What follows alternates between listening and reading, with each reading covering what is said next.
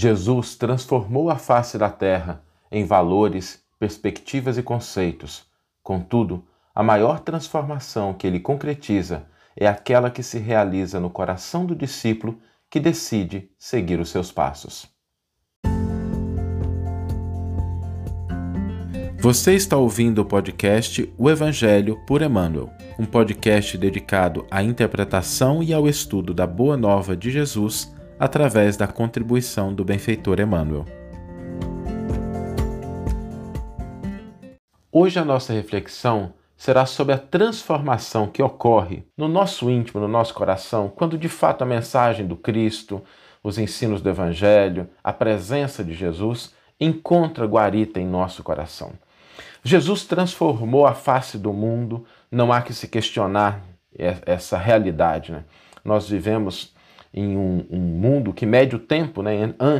entre antes e depois de Cristo, a maneira como os ensinos de Jesus vão ganhando espaço e vão conquistando corações. É algo assim extraordinário a gente imaginar a grande transformação que a presença de Jesus no mundo trouxe para a face do nosso planeta. A gente não consegue compreender a sociedade ocidental e boa parte da oriental também, sem que a gente entenda essa mensagem de Jesus. E não é só é, a mensagem de Jesus especificamente, mas a essência do que ele traz, porque a gente pode encontrar a reverberação da mensagem do Cristo, das verdades que ele trouxe, até mesmo em outras religiões que não são cristãs, por assim dizer, a gente encontra esse eco. Né? Eu já comentei algumas vezes aqui, mesmo quando a gente pega, por exemplo, o Alcorão, a gente tem ali um capítulo é, dispensado a Maria, né, que fala um pouquinho de Jesus.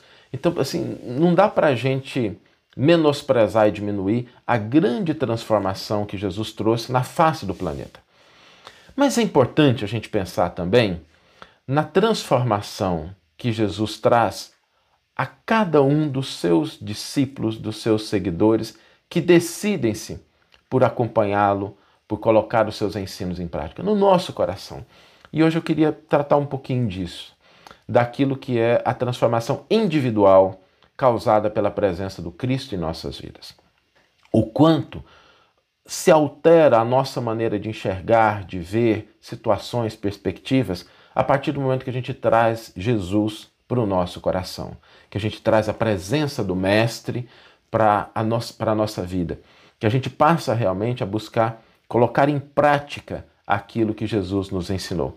E a mudança não é pequena, porque quando a gente traz Jesus para o nosso coração, a nossa existência passa a ter um outro sentido. As experiências da nossa vida passam a ter um outro propósito. As nossas prioridades, não raro, se alteram. Porque a existência passa a ter um sentido que ela não se esgota somente naquele momento da desencarnação, da morte, mas a gente é animado, a gente é iluminado com a perspectiva de que há algo mais em cada um de nós. Há um ser imortal em cada um de nós. E nós estamos trabalhando, caminhando na direção de conquistas para esse eu profundo que nós somos e não para a personalidade transitória. Então a vida passa a ter um sentido muito mais profundo, muito mais longo, muito mais intenso do que se a gente reconhece simplesmente a nossa existência como esse tempo curto né, entre o berço e o túmulo. As nossas experiências passam a ter um outro propósito, porque mesmo que a gente encontre experiências dolorosas, experiências difíceis, a gente começa a olhar para essas experiências a partir da perspectiva assim de o que que eu posso aprender com isso? O que que o evangelho me traz como resposta para experiências que às vezes são difíceis. E o Evangelho sempre nos dá uma orientação segura, um direcionamento, algo que acalma a nossa alma, que tranquiliza o nosso espírito diante das dificuldades da vida e a gente passa a, a viver em um outro nível de sintonia. A gente inverte prioridades, porque às vezes quando a gente está sem Jesus no nosso coração, nós temos outras prioridades, Nada de errado com isso, não há aqui nenhuma crítica. Cada criatura tem o direito de viver a sua vida da forma que melhor lhe apraz. Mas quando Jesus encontra morada em nosso coração, as nossas prioridades às vezes passam a ser diferentes. A reforma íntima, a nossa transformação passa a ter às vezes mais peso do que a transformação do outro, do mundo, das circunstâncias externas, porque Jesus nos convida a esse trabalho de reflexão íntima, porque mudando a nós mesmos, a gente consegue de maneira mais efetiva atuar no ambiente que a gente está. E isso acontece porque Jesus faz vibrar em nossa alma cordas, notas que às vezes ficam adormecidas quando a gente não tem a mensagem do Evangelho no nosso cotidiano. Eu já comentei em uma outra, outra reflexão um fenômeno que eu acho muito interessante, né, de quando você pega o violão e você coloca, por exemplo, a sexta corda, você aperta ela na quinta casa, então a nota que ela sai é lá, e quando você toca essa corda, a sexta corda do violão, a quinta corda vibra junto, porque a quinta corda está na mesma afinação, na mesma nota. Né? Quem tiver um violão em casa pode fazer essa experiência aí, é muito interessante, porque você toca na sexta corda, que é o Lá, e a quinta corda vibra junto. E é isso que acontece quando Jesus realmente é acolhido em nosso coração.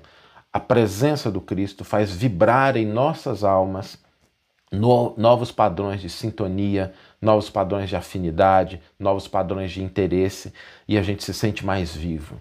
A gente começa a perceber que o descanso que a gente busca passa a ser o trabalho no bem. Que muitas vezes a alegria ela vem do serviço ao semelhante, de minimizar a dor do próximo, que a paz que a gente tanto almeja não é mais uma condição externa das variáveis que estão fora de nós, mas a paz é uma fortaleza íntima que a gente vai construindo de dentro para fora e aí ela passa a ser uma paz inabalável, porque ela está sedimentada no nosso íntimo. Às vezes surgem incompreensões. Às vezes o mundo, que ainda tem valores um pouco distantes do evangelho, embora esteja progredindo, eu sou uma pessoa muito otimista em relação a isso. Aí eu vejo o quanto a gente melhorou ao longo do tempo. Mas não raro o discípulo que se decide por seguir Jesus, às vezes ele é incompreendido. Porque algumas, algumas prioridades do mundo não são aquelas da pessoa que busca realmente viver segundo os ensinamentos de Jesus, seguir os caminhos que o Mestre aponta. E nada, nada de errado com isso, mas é importante a gente perceber que às vezes há incompreensão do mundo, é, porque as paixões do mundo não seduzem com tanto encanto quanto antes. A gente passa a ter um outro conjunto de valores porque se descortinam novos horizontes e nem mesmo a solidão passa a ser um problema tão grave, porque com Jesus nós nunca estamos sozinhos. Ainda que nós não tenhamos ninguém fisicamente do nosso lado, quando a gente se dispõe a acolher o Cristo em nosso coração, a solidão se dissipa por duas razões. Em primeiro lugar, porque o Mestre sempre nos acompanha, ele vai estar sempre ao nosso lado. E em segundo e mais importante, é que a gente passa a ser o amigo das pessoas junto com Jesus.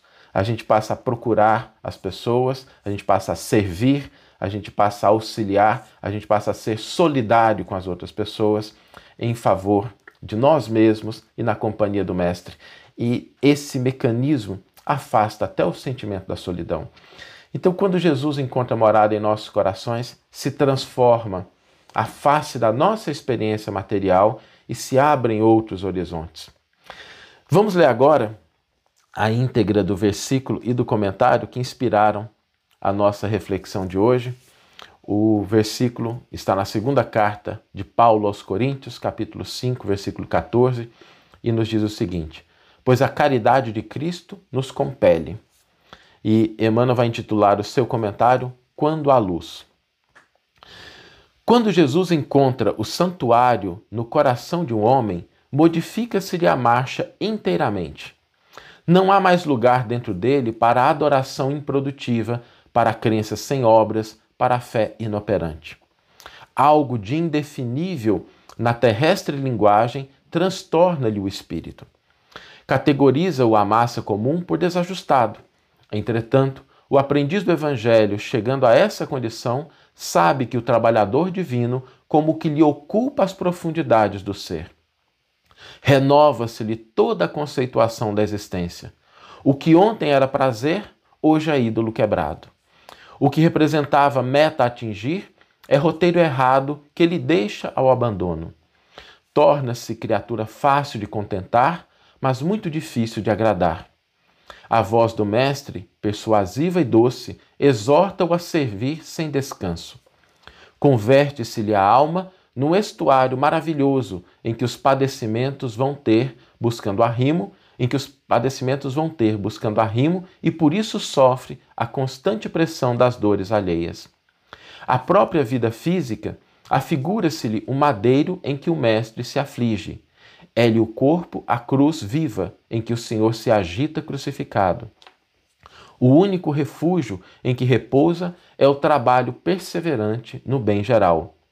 Insatisfeito, embora resignado, firme na fé, não obstante angustiado, servindo a todos, mas sozinho em si mesmo, segue estrada fora, impelido por ocultos e indescritíveis aguilhões. Esse é o tipo de aprendiz que o amor do Cristo constrange, na feliz expressão de Paulo. Vergasta-o a luz celeste por dentro até que abandone as zonas inferiores em definitivo. Para o mundo, será inadaptado e louco. Para Jesus, é o vaso das bênçãos. A flor é uma linda promessa onde se encontre, o fruto maduro, porém, é alimento para hoje.